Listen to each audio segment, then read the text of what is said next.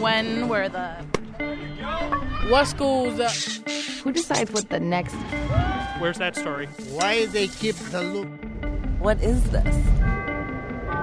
It's Curious City. where WBEZ answers your questions about Chicago, the region, and its people. I'm Christopher Johnson. If you ride the CTA buses enough, it'll happen to you. You'll be rolling along for maybe 20, 30 minutes. You'll look to the back, see that same kid that was there when you got on, still staring at his phone. There's the driver up front, and you, and nobody else. Wellington. Experiences like these are what got this guy to drop us a line. I'm Fred Pineda.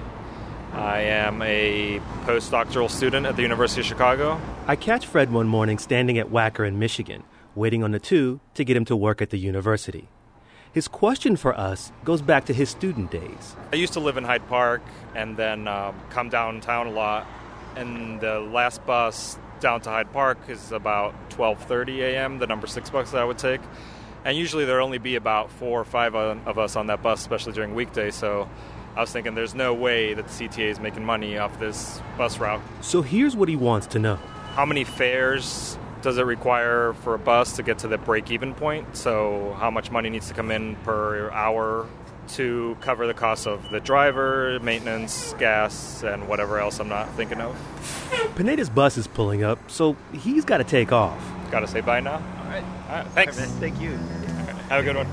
And I'm left with this question the break even point. What's that sweet spot where the amount of cash coming into the fare box on a given bus line is the same as what's going out to cover the bus's operating costs? Not a small question. Just in the first half of this year, about 869,000 weekday trips were taken on CTA buses. In search of an answer for our thought experiment, I asked Yonah Freemark, a city planner with the Metropolitan Planning Council, to take a ride with me. Let's uh, let's take the 22. Okay. Freemark does a lot of work around transportation and development policy, and he says it is possible for a bus like the one we're riding to pay for itself, to break even. Here's how he figures. Calculations from 2013 tell us that it costs about $132 uh, per hour to drive a bus. So, in order to pay for the full operations of this bus over the course of this hour, we would need people to pay the equivalent of $132 getting on this bus. So there it is. $132 is about what it costs per hour to run this bus. That's all in driver, gas, maintenance, and whoever's going to clean up that sticky mystery stain on the floor over there.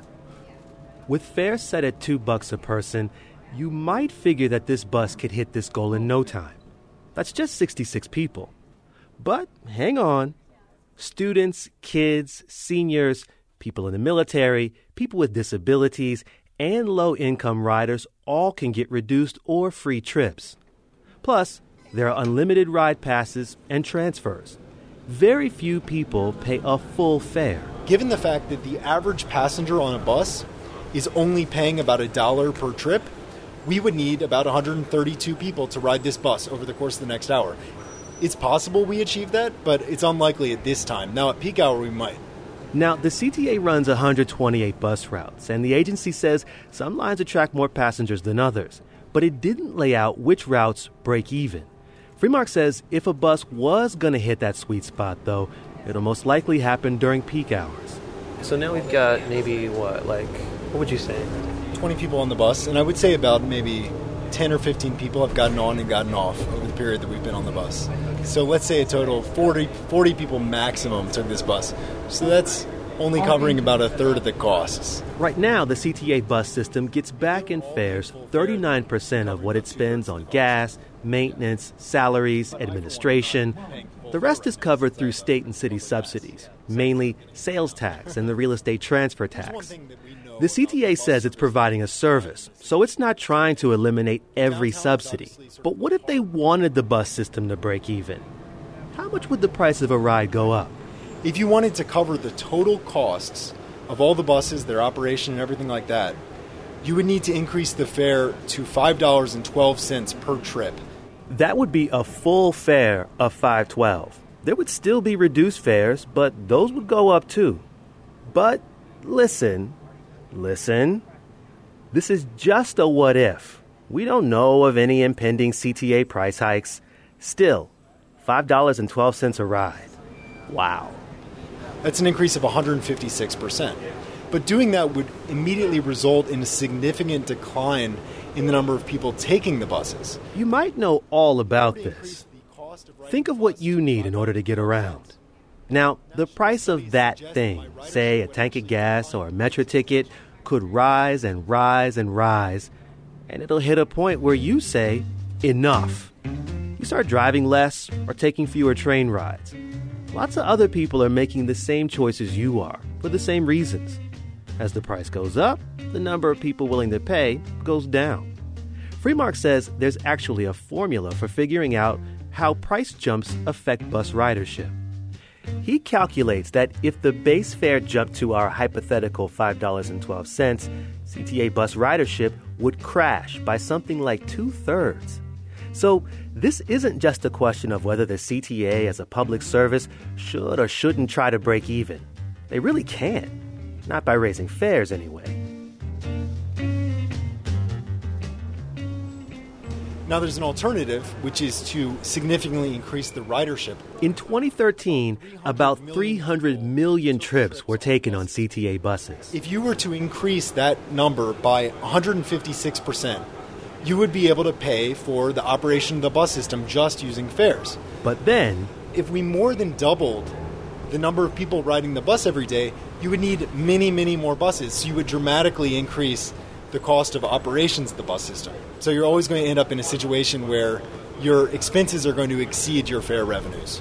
Here's one more reason why breaking even might be hard for CTA buses. If the bus service were faster, especially rush hour, I bet you more people would ride this bus.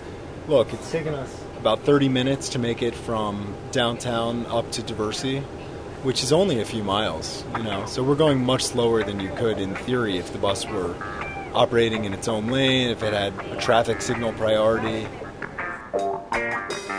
But remember, improving bus service could raise the CTA's costs, and that would make it harder to break even without raising fares. So here's another question Should the CTA bus system try to break even? Maybe it's worth it to make the buses pay for themselves. I talked to CTA rider Quinn Naughton at a bus stop under the Belmont L station. They should be losing money, actually. It should not be a for profit business. It's called public transportation, not private. 25 cents here, 25 cents there. Yeah, they can get away with that. But they raised it like a dollar or something.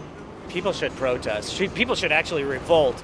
So I asked Naughton if CTA decided to more than double its bus fares, would he do it?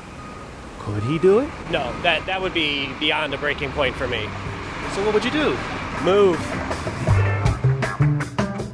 Again, this is all just hypothetical. Still, every now and then, politicians in Springfield do call for public transit to be more self sufficient. Given the state's budget challenges, they say, the CTA ought to be better at standing on its own, too. Laurence Msall doesn't see it that way. As president of the Chicago Civic Federation, Msall is usually all about financial sustainability. He recently wrote that the city should think about cutting fire and police staff before raising taxes. But this same guy is thumbs down on the break even idea for CTA buses. If you mean that you should fully recover the cost of the service all on the riders and who are using the service, no, it's not a reasonable expectation. It needs to be subsidized in some form by the government. Not only should the CTA not be expected to get its own back, Msall says, and remember, this is from a fiscal watchdog. He says maybe the subsidies should actually go up. There is a very strong argument to be made that if the city of Chicago and the state of Illinois was in better financial shape, that it should be investing more in the public transit system, that we should basically be reducing even more the, the cost of riding the CTA to attract more riders or to expand the system. Msall says the CTA has struggled with inefficiencies in the past, but right now he thinks the system can't get cheaper. It just costs too much to operate.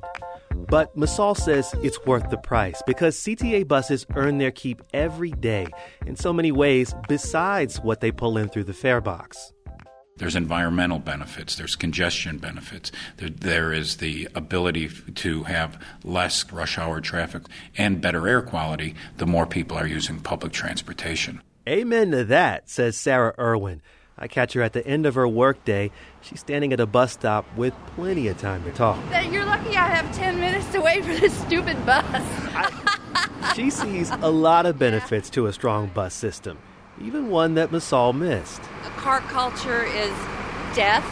And if you could have really great public transportation, you wouldn't have to have as many cars. We don't own a car, and we specifically chose a neighborhood, Lakeview, where we can walk or get public transportation or a zip car to where we need to go. So it's, it's vital to us. Your reporter this week, me, Christopher Johnson. Oh, and for the break even question in our thought experiment, thanks to Fred Pineda, who just might be on a CTA bus right now, living it up. I get to do whatever I want on the bus, so it's. What does that mean, do whatever you want on the bus? it's not like driving where you have to be paying attention. I can be answering email, reading a book, falling asleep if I want to, which often happens on the way back. Just don't miss your stop. That stinks no matter how much you paid. Support for this ride on Curious City comes from the Doris and Howard Conant Fund for Journalism. Uh, we got the mother and the kids, we got the guy and his date. We all getting mad, we all getting late. Look like somebody forgot about us, standing on a corner waiting for a bus. Curious City is supported by Goose Island. Since 1988, Goose Island has been following their curiosity and have been committed to brewing beers for Chicago that are celebrated worldwide by beer critics and beer lovers alike. More at gooseisland.com. We don't need to be the only beer you drink, we just want to be the best you drink.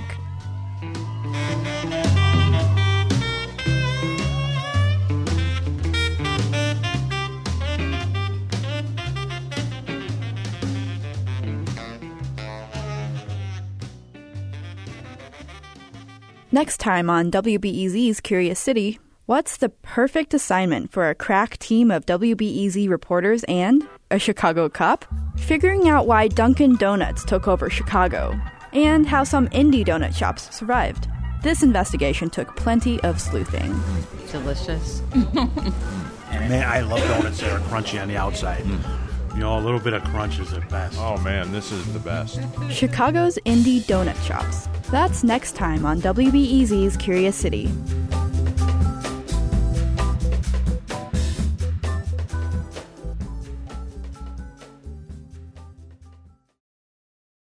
Before we start the show, we here at Curious City want to let you in on a little known fact about WBEZ. 89% of all our funding comes from community support, including contributions from curious listeners like you. If this program has changed how you see Chicago, please consider supporting this program at wbez.org slash curious. Thank you. At a time when information continues to come at us faster and faster, sometimes you need to hit pause and rewind. NPR's Throughline takes you back in time to the source of the news stories filling your feed. Find NPR's Throughline wherever you get your podcasts.